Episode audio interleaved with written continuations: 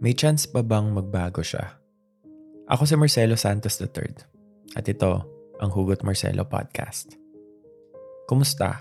Welcome sa Season 2 ng Hugot Marcelo, a Spotify original podcast kung saan sasamahan kita sa journey mo sa pag-ibig. At sa unang episode ng Season 2, pag-uusapan natin ang change. Totoo naman yung sinasabi nila na yung constant thing in the world is change lahat tayo, kahit ikaw, nagbabago. Mula pagkabata hanggang sa naging adult tayo, mapapansin mo na yung mga kinasanayan mo noon, iba na sa ngayon. Yung mga pagbabago sa mga gusto mo sa buhay o ng paniniwala mo, malaking impluensya ang environment natin. Lalo na yung mga taong nakakasama natin. Ganon din pagdating sa relationship. Marami nagbabago. Pero sa pagkakataon na yon, may partner kang makakapansin ng mga pagbabago mo. May nag-message sa akin. Ang sabi niya, Kuya Marcelo, ako si John. Nagugulan na kasi ako sa takbo ng relasyon namin ng ex-girlfriend ko ngayon. Hindi ko alam kung tama ba yung decision kong hindi na humabol sa kanya. Nasa long distance relationship kasi kami noon. Almost limang taon kaming masaya, pero one day, may naging close friend siya na babae. At yung friend niya na yon, naging bad influence sa girlfriend ko. Napansin ko kasi na lagi silang umaalis, nag-iinom, kumbaga parang nagiging wild yung buhay nila. Hindi ganun yung girlfriend ko eh.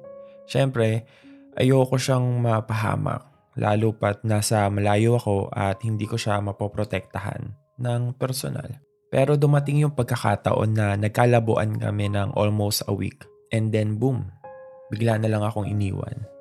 Bigla siyang nakipag-break. At yung reason na sinabi niya, overprotective daw ako. Hindi ko naman tinatanggi na minsan nag-overreact ako pero wala kasi akong magawa. Malayo kami sa isa't isa at yun lang yung paraan na naiisip ko para mapakita ko sa kanya yung care ko bilang boyfriend niya. Inabol ko siya ng ilang buwan Nagmakaawa ko na bigyan pa niya ako ng pagkakataon pero sabi niya, i-let go ko na raw siya. Na mag-focus na lang daw ako sa sarili ko, na piliin ko raw yung sarili ko. Masakit sa akin yun na sinuko niya lang yung pinagsamahan namin.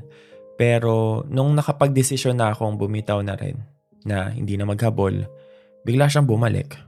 Tinanggap ko pa rin siya sa kabila ng iba ko pang nalaman tungkol sa kanya. Nalaman ko na may kinikita pala siyang ibang lalaki na malapit lang sa kanila. Kaya hanggang ngayon, gulong-gulo pa rin ako kasi ano ba ako sa kanya? Binaliwala niya lang yung lahat ng ginawa ko para sa kanya. Naalala ko pa, pinuntahan ko siya sa kanila at mangyak-ngyak ako sa harap ng pamilya niya para lang tanungin kung mahal niya ba talaga ako. Na ano ba talaga yung rason kung bakit siya bumitaw noon. Hindi ko sinisisi yung nakilala niyang kaibigan pero simula nung nagkasama sila, nagbago na talaga siya. Hindi lang ako ang nakapansin. Kaya for the last time, nagdesisyon na talaga akong pakawalan siya at itigil na ang paghabol.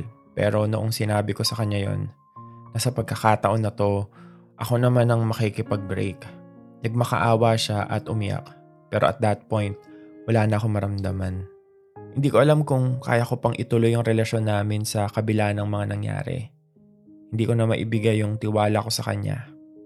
Anong gagawin ko, Kuya Marcelo? Tama ba na bumitaw na talaga ako? O kapag ba kumapit ulit ako, may chance pa kaya siyang magbago? Maraming salamat dyan sa pakikinig ng podcast ko at sa pag-share ng pinagdaanan mo ngayon with your ex-girlfriend. Una sa lahat, valid yung pagkapagod mo. Kahit sino naman na umiintindi sa kabila ng mga masasakit na ginawa ng taong mahal nila, mapapagod. Acceptable yun kasi kahit gaano ka pakalakas o katapang, darating yung oras na marirealize mo na mali na pala yung pinaglalaban mo. Na along the way, nakikita mo na yung sarili mong hindi okay. Na nasisira ka na, na parang hindi na tama yung nararamdaman mo. Mahirap magstay sa isang relationship na parang nag-uubusan na lang kayo ng pasensya at parang nagiging cycle na yung away-bati ng dalawa. Okay lang naman eh na may mga ganong away-bate pero kapag nagiging toxic na, kapag unti-unti na kayo nasisira, kapag hindi na nakakatulong yung ganong sitwasyon sa relasyon nyo, kapag wala namang nagbabago, siguro hindi talaga kayo para sa isa't isa. At yung tanong mo na kapag ba kumapit ka ulit, may chance pa kaya siyang magbago? Para sa akin, yes. People can change. Lahat tayo capable na magbago. At naniniwala ako na sa isang relationship, dapat tulungan kayo para sa pagbabago nyo for the better. Ang tawag doon, growth. Pero hindi mo siya mababago eh. Hindi ikaw ang gagawa ng changes sa sarili niya. Tanging siya lang ang makakapagsimula at magpapatuloy ng pagbabago sa sarili niya. Siya lang ang magde-decide nun. Nandito lang tayo to support them and also sabayan siya sa growth na pinagdaraanan niya tandaan mo rin na may sarili ka ring growth na kailangang harapin. At kung sa tingin mo, nagawa mo na yung part mo sa relationship nyo, kung nagawa mo na yung pagsuporta sa kanya pero wala pa rin, wala pa rin pagbabago, doon mo na talaga kailangan pag-isipan kung worth it pa bang yung pagstay mo o hindi na. Sa totoo lang, komplikado ang pagbabago.